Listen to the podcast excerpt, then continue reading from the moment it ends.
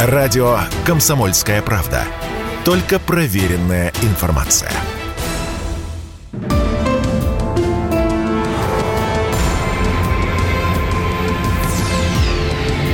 Авиакатастрофы.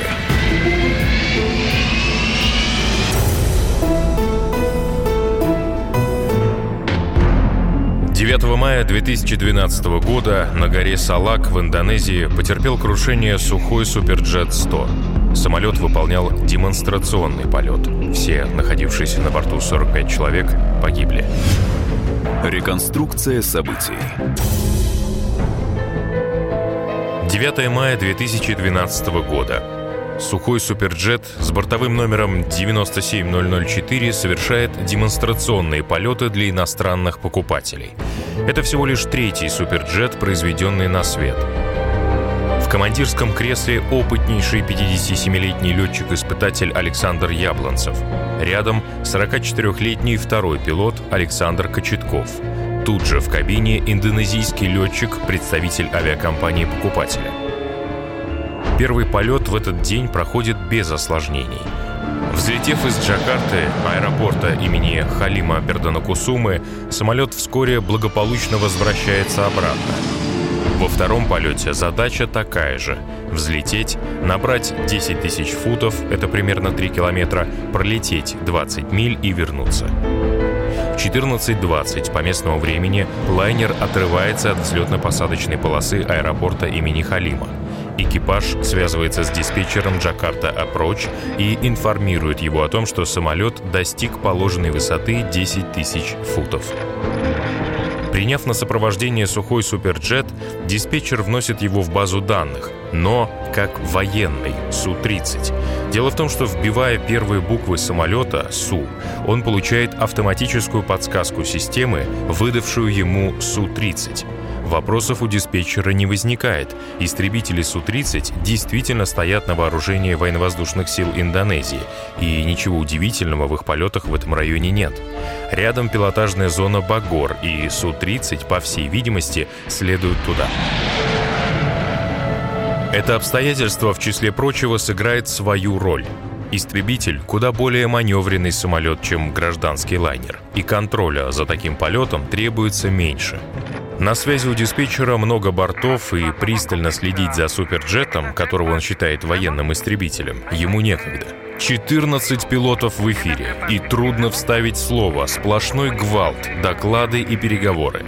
Нагрузка на диспетчера Джакарты на пределе человеческих возможностей. Из-за своей загруженности он увидит, что самолет пропал с экранов радаров и поймет, что это был гражданский лайнер лишь спустя 17 минут после его гибели. Отлетев на положенные 20 миль, экипаж планирует возвращаться обратно. Пилоты запрашивают снижение с 10 до 6 тысяч футов, и диспетчер разрешает. Но минимальная высота полетов в этом районе 6900. То есть формально экипаж не должен запрашивать снижение до 6000, а диспетчер не должен разрешать. Тем не менее, происходит и то, и другое. Диспетчер по-прежнему считает, что у него на связи военный Су-30 и позволяет ему делать больше положенного. Если развернуться и полететь на аэродром прямо сейчас, то они не успевают снизиться. Чтобы сбросить высоту, экипаж запрашивает выполнение полета по кругу, так называемую орбиту, чтобы уже после нее лететь на аэродром. По иронии судьбы, в процессе выполнения этой орбиты всего за три минуты до катастрофы командир демонстрирует индонезийскому летчику работу системы ТАВС, которая должна предупреждать об опасном сближении с Землей. В этот момент нос самолета смотрит в сторону равнины, и ТАВС сигнализирует «Все хорошо, никаких препятствий нет». Индонезийский летчик подтверждает «Да, здесь везде равнина». Завершив круг, экипаж все еще ждет отмашки от диспетчера о возможности возврата на аэродром. Запросите правый разворот для захода на посадку. Александр Николаевич, еще один круг или заход будем делать? Александр Николаевич, еще один круг или заход будем делать? Что? Еще один круг будем делать или заходим на посадку? Мы зайдем на посадку. Тогда я запрошу после того, как закончим орбиту. Давай сейчас спрашивай. Быстро. Радиообмен диспетчера Джакарты с другими самолетами не прерывается ни на секунду. Вклиниться очень сложно. В это время индонезийский летчик отвлекает командира расспросами о расходе топлива и других технических характеристиках лайнера. Александр Яблонцев отвечает, отдает команды второму пилоту и одновременно пытается построить заход на посадку. Тем временем самолет завершает орбиту и вылетает из разрешенной зоны. Разворачиваться направо по утвержденной схеме уже поздно. Теперь там, справа, в пелене облаков, скрывается Салак. Александр Яблонцев поворачивает прямо на него – Система ТАВС, минуя желтый, тут же включает красный сигнал тревоги. Terrain ahead, pull up. Земля впереди, тяни вверх. И еще шесть раз после этого Avoid terrain. Избегай земли.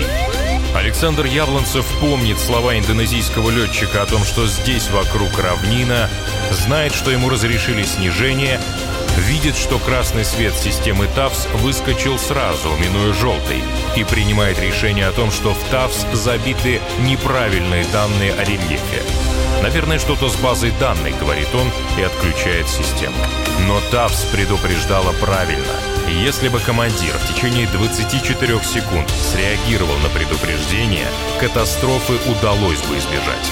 Уже за 7 секунд до столкновения звучит «Landing gear not down», шасси не выпущены. Это самолет видит, что Земля близко и делают соответствующее предупреждение. Но командир для себя уже принял решение.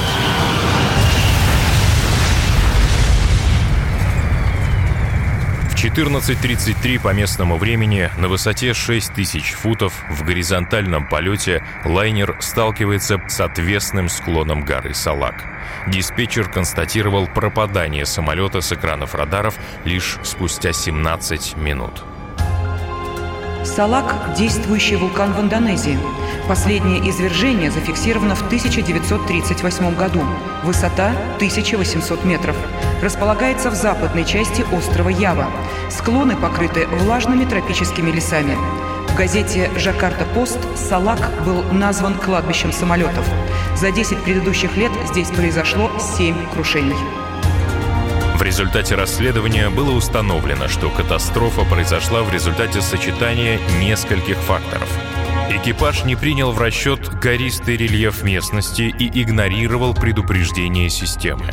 Диспетчер допустил выход лайнера из разрешенной зоны и снижение на высоту ниже допустимой, а индонезийский пилот отвлекал экипаж обсуждением возможностей лайнера.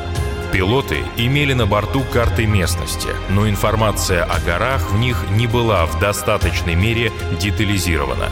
Наземная система предупреждения диспетчеров об опасных снижениях в этот день была отключена.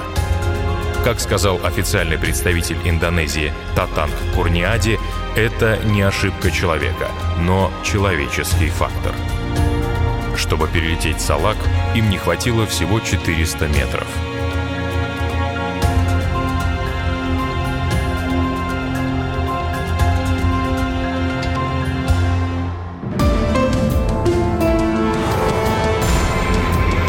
Авиакатастрофы.